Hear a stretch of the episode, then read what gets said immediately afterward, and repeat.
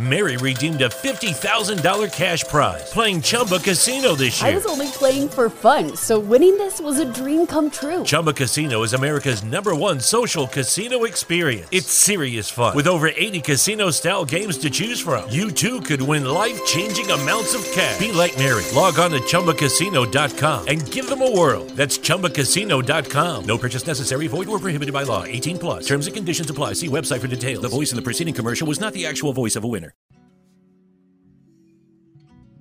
Ciao ragazzi, è lunedì, quindi vuol dire che con il lunedì ritorna un episodio di The Freak Show. Come state? Spero che la settimana sia andata bene, il fine settimana ancora meglio ed è... sta diventando per me un appuntamento fisso, ormai questo è il quarto episodio, in realtà è il quinto della stagione 3, quindi sta diventando per me un'abitudine mettermi lì e scrivere delle riflessioni e, e parlarne insieme a voi. È una cosa quasi terapeutica, vi dico la verità. È un po' come parlare con un terapista, totalmente a gratis, quindi tutto di estremamente guadagnato. E, e non solo, mi dà l'opportunità di scrivere tutto ciò che mi passa per la mente e, e di lasciare anche una traccia. Questa cosa mi, mi piace veramente tanto. Tra l'altro quest'anno mh, festeggerò il decimo anno da professionista in questo mondo. E dieci anni di cui sette lavorando per il negozio di famiglia con mio padre, eh, dopo la scomparsa di mia mamma, e tre anni da autonomo insieme a Barbie. Faccio fotografia, quindi come professionista da dieci anni, una decina di anni circa, dopo aver passato però un lungo periodo di tempo da appassionato della disciplina, no? partecipando a vari forum online, partecipando a contest tremendi di associazioni ancora più tremende e che ancora mi mandano mail e mi ricordano ogni volta di essere nella loro mailing list, ma che mi sta troppo fatica a disiscrivermi, anche perché si parla di una trentina di associazioni sparse per tutta Europa, roba soprattutto aveva un epicentro nelle zone balcaniche, non lo so, avevo fatto magari una ricerca io dieci anni fa e mi erano spuntate tante di quelle associazioni là. Comunque io ero, me le ero fatte tutte. Era un periodo quello de- del pre-professionismo in cui venivo pa- bannato a destra e sinistra, ovunque, perché all'epoca ero molto agguerrito su tante cose. Postavo pure io le foto su questi gruppi di associazioni che spuntavano come funghi, eh, scrivendo come didascalia seguitemi.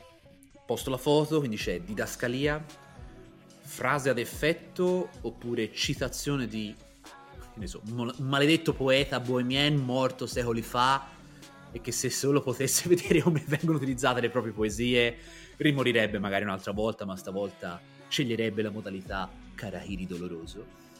Poi subito sotto la citazione molto poetica Exif, gergo da fotografo cazzutissimo, macchina usata, quindi EXIF, quindi tempi di posa, esposizioni ISO, bla bla bla, uh, diaframmi, uh, EXIF, macchina usata, obiettivo usato e sensazione da, dopo aver scritto questa cosa, da drop the mic, io sono io, questa è la mia foto e voi non siete un ben amato cazzo. Questo era l'atteggiamento, no? Quando postavi in questi gruppi di amatori. Ripenso a. a quei momenti, sì, erano gli anni de, de, dell'HDR, cioè ragazzi, l'HDR. Quella maledetta moda dell'HDR, che più che una moda era una, vo- una violenza per gli occhi. Ve la ricordate? Tecnica veramente, veramente agghiacciante. Se ci ripenso adesso, ancora mi domando come sia possibile che abbia avuto tanto successo ma non solo tra gli amatori, tra anche i professionisti. Io vedevo mia mamma che era fotografa di matrimoni e mi faceva vedere magari dei lavori dei suoi colleghi, tutti con questo HDR, HDR, ragazzi, se non facevi l'HDR eri un poraccio. Pazzesca sta roba. Ma mi ricordo anche che quando esisteva il Photoshop, ora non so se chi mi ascolta magari ci sono sia persone che fanno questo lavoro o che non lo fanno di lavoro, quindi semplici appassionati. Però, insomma, chi magari non è più giovanissimo, chi fa questo lavoro da un po' di tempo, si ricorderà del Photoshop. Questa rassegna veniva fatta a Milano. Era una bellissima, eh, bellissima, quando l'ho frequentata anch'io, bellissima rassegna fotografica dove al di là di sì, c'erano anche degli angoli con delle mostre, però c'era esponevano in, questo, in questa rassegna un sacco di fornitori di tutto il mercato fotografico, quindi c'erano, a parte i rivenditori di attrezzatura, tutto il mercato, c'era proprio un mega padiglione dell'usato fotografico, poi c'erano eh, fornitori di album, oppure quelli che vendevano i, i, kiosk per i negozi di fotografia, quindi per, per, fare le stampe amatoriali. Insomma, c'era tutto, tutto, tutto il mondo della fotografia eh, commerciale eh, a disposizione. E ovviamente c'erano anche dei corsi, c'erano workshop eh, di una giornata sola. E mi ricordo che in questi Photoshop c'erano addirittura i corsi a pagamento, ripeto, a pagamento, per imparare a fare HDR. Vabbè, stendiamo un velo, un doppio velo pietoso. E però sì, erano, erano periodi quelli eh, che tra l'altro erano i primi periodi anche dei social network, va bene? Quindi me li ricordo mm, anche con, un, con, con, con piacere. Anche se ripensando a quei momenti e ai pomeriggi persi nel fare flame su flame, nel discutere con altri coglionazzi come me del niente, sulla teoria delle profondità di campo, regole dei terzi, orizzonti storti, guerra di brand tra chi ci avesse più lungo, chi ci avesse più pixel, più aberrazioni cromatiche e così via. Cioè, c'era tanto anche eh, marcio eh, in quella Danimarca, quindi sì, ci ripenso con piacere ma anche con un pochino di amarezza. Eh, sì, erano momenti molto combattuti. Ad un certo punto credo di aver inconsciamente sviluppato un totale rigurgito per queste cose. Un po' come si ami la pizza, ma se la mangiassi tutti i giorni ad ogni pasto... No, oddio, scusate, un po' un esempio del manga, perché la pizza almeno a me non viene mai a noia. Comunque, sono arrivato ad avere la nausea per certe argomentazioni. Sembrava una garetta a chi fosse più figo, anzi senza sembrava, era una garetta a chi fosse più figo. Sembrava di parlare di calcio invece di fotografia. E quindi per forza ho sviluppato una nausea, oppure semplicemente, più semplicemente essendo io un cancro, ascendente cancro, ergo uno degli esseri eh, più lunatici e volubili, volubili, del pianeta, sono passato all'essere agguerrito anche per una sola virgola fuori posto, per un orizzonte storto di 0,5 gradi, al non fregarmene più un tubo di tutto ciò nel giro di neanche due ore. Quindi all'improvviso, da trovarmi nel coltello tra i denti, mi sono domandato ma che cazzaro la stai facendo? Bene, quando ti rendi conto però che vuoi cambiare, cosa succede dopo? Anzi, cosa dovrebbe succedere dopo? Succede che in teoria ci si dovrebbe in qualche modo evolvere, no? La nostra bussola interna dovrebbe puntare su altri interessi. Anche perché è brutto e avvilente alla lunga battere sempre sulle stesse tematiche.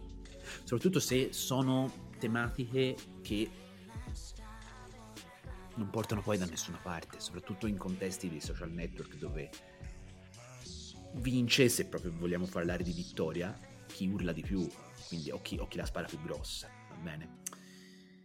Bene, spinto da questo, da questo sentimento di totale repulsione verso questo, questo, questo mondo della fotografia, questa parte del mondo della fotografia, a marzo del 2012 creai, quindi veramente dieci anni fa, creai un gruppo chiuso su Facebook e che esiste ancora tra l'altro, si chiama Controluce, dove fotografa amatoriali, anzi no, amatoriali, vi dico la verità, mi ricorda sempre un po' un porno, quindi mi piace appassionati, va bene, appassionati mi piace come, come termine, dove dei, dei, fotografi spinti da passione eh, mostravano i propri lavori ok, mm, c'erano mi- mini contest interni dove si vinceva il niente, però servivano per discutere di varie tematiche. Magari io davo un tema, eh, le, le, persone postavano le foto, chi prendeva più like vinceva, insomma era una, una cosa veramente easy e semplice, però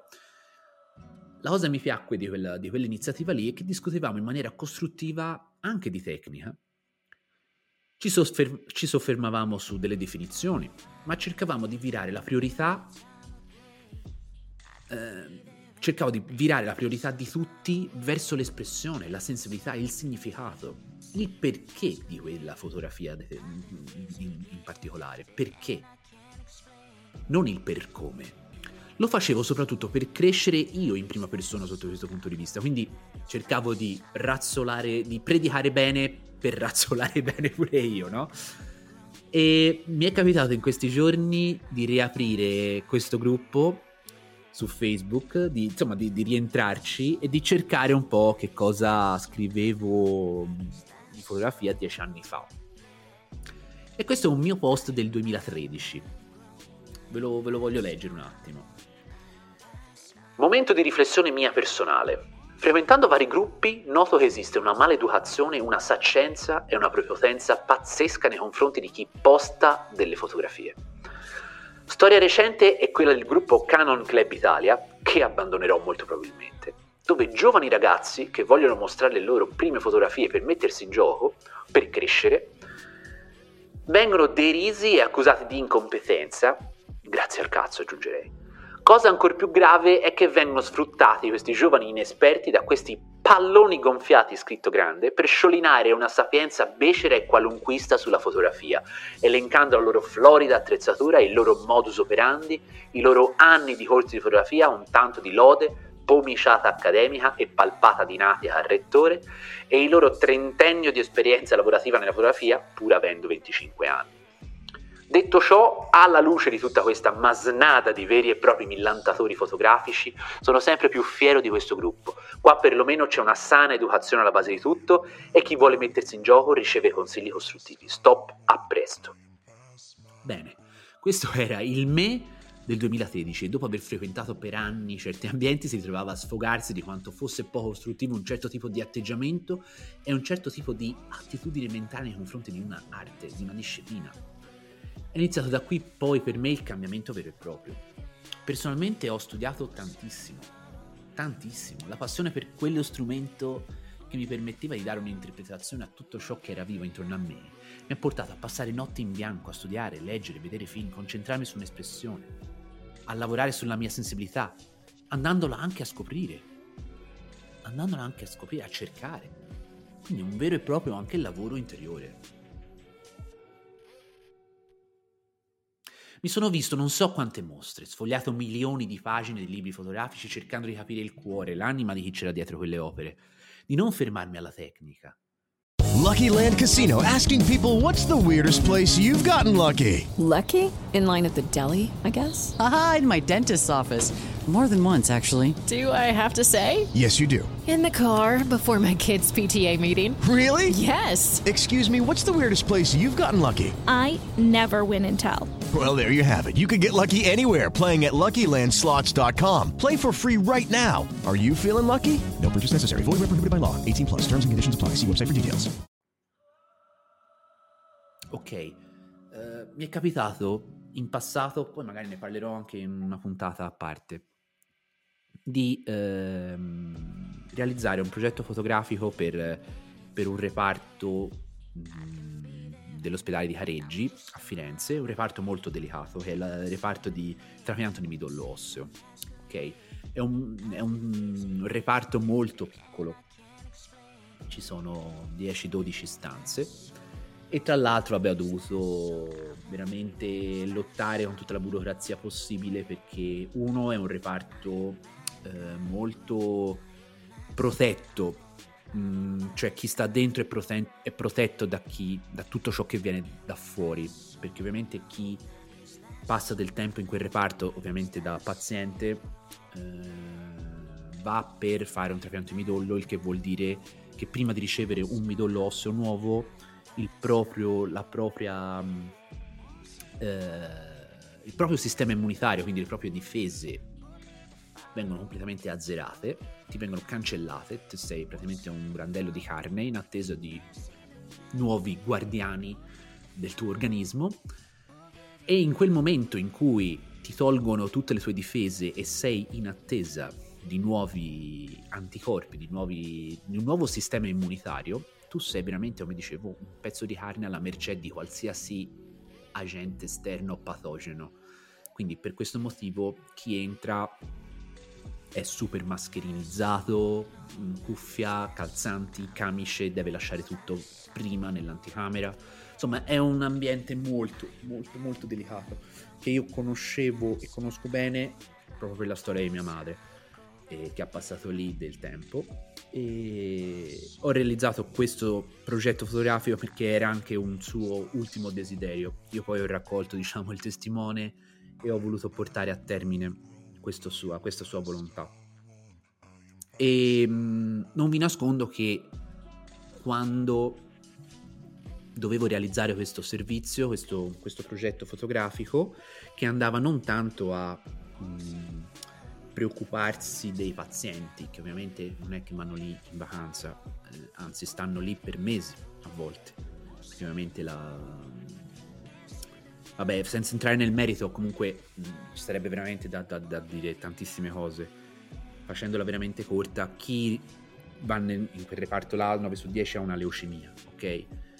E mh, come vi dicevo prima, vengono eh, tolti, diciamo, i, i sistemi immunitari dei, dei, pazienti, viene fatto trasfus- un, un trapianto del midollo osseo e non è che fatto il trapianto a posto, cioè non è come un mattoncino di Lego che ce lo metti e ci sta. Il nostro organismo deve prima accettare questo, questo, nuovo, questo nuovo sistema e bisogna che attecchisca, proprio il termine medico, e questo attecchimento a volte tanto richiede del tempo e a volte non è che attecchisce proprio nella maniera corretta, anche perché siamo organismi estremamente complicati sotto tantissimi punti di vista, quindi è un processo molto molto molto delicato e quindi questo porta ad avere degenze molto lunghe, a volte anche di mesi, due, tre mesi, eccetera, eccetera.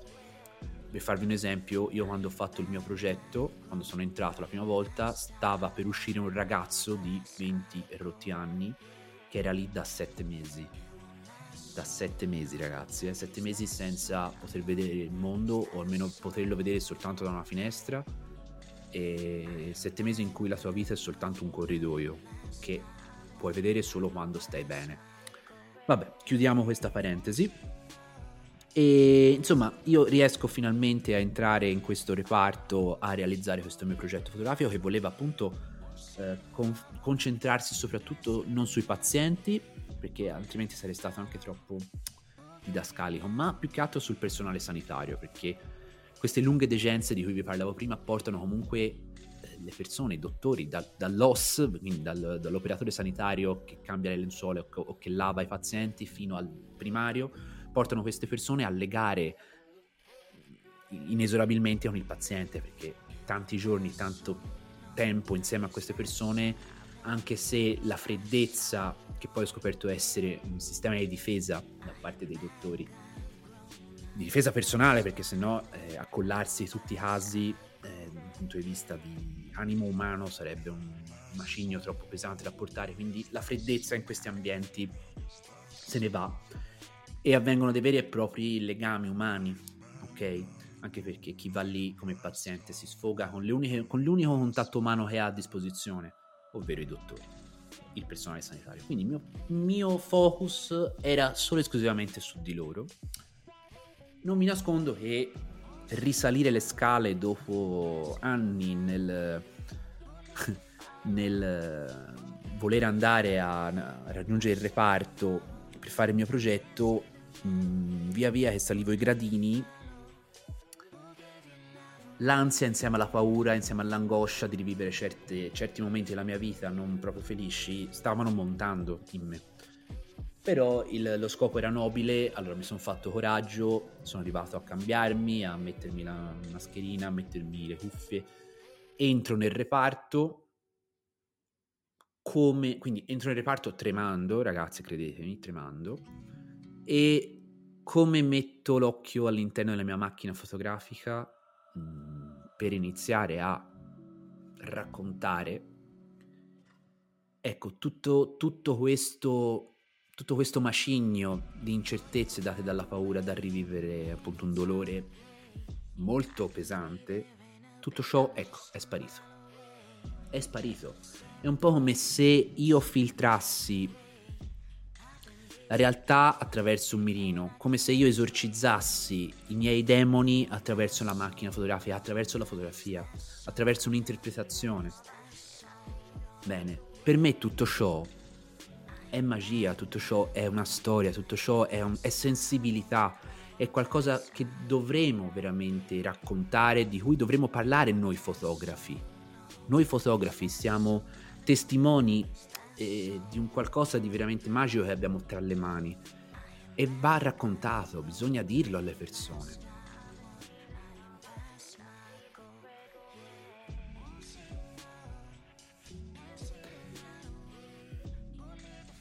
io metto ad oggi, dopo aver studiato, dopo aver vissuto in prima persona anche esperienze come quella di cui vi ho raccontato, metto al primo posto di tutto la mia espressione, la mia voglia di comunicare un qualcosa che ho dentro, la mia voglia di raccontare una storia, a scapito della tecnica.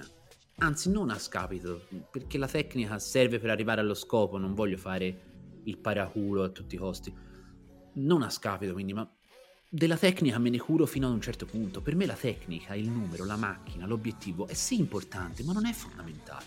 È importante fin tanto mi permette di arrivare dove voglio arrivare io, ma non ci baso la mia espressione, la mia fotografia, mai.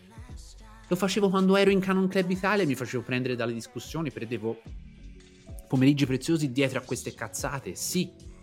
Si può dire cazzate, è il podcast è mio e dico cazzate.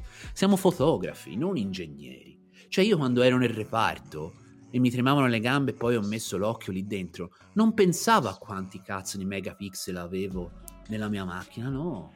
Non siamo, fo- non siamo, cioè, siamo fotografi, non siamo ingegneri, lo voglio ripetere. Io odiavo la matematica a scuola, figuriamoci adesso. Perché mai dovrei appassionarmene proprio ora?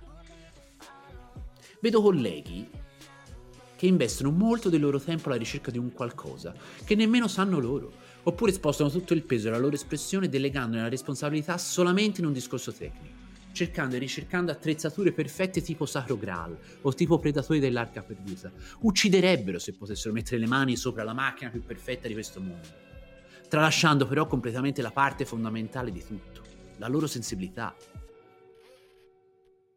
Mi ricorda moltissimo questa cosa che ho detto.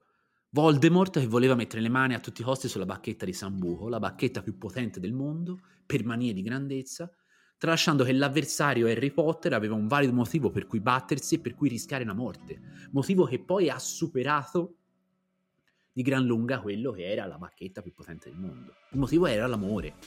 Ora qua è molto romanzato, e grazie al capo, lo ripeto, è un romanzo a tutti gli effetti, ma è solo un esempio un esempio del mezzo che non è niente senza la benzina che lo aziona e lo guida.